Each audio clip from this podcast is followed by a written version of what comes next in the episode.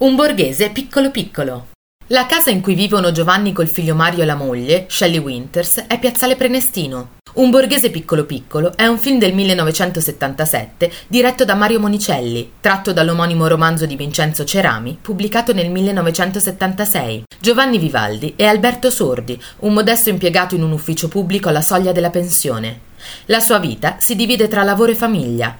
Con la moglie condivide grandi aspettative per il figlio Mario, Giovanni si espone nel tentativo di aiutare a tutti i costi il figlio, fino al punto di umiliarsi nei confronti dei suoi superiori. Il giorno della prova scritta prevista dal bando in concorso, il figlio Mario rimane ucciso colpito da una pallottola vagante successiva a una rapina in banca. L'evento tragico e le sofferenze che ne conseguono stravolgono la vita, le convinzioni e la morale dei coniugi Vivaldi. Giovanni, accecato dal dolore e dall'odio, si getta a capofitto in un'impresa solitaria e disperata e dopo aver seguito e pedinato l'assassino del figlio, riesce a farlo suo prigioniero legandolo con del fil di ferro ad una sedia, nel capanno dove andava a pesca con il figlio.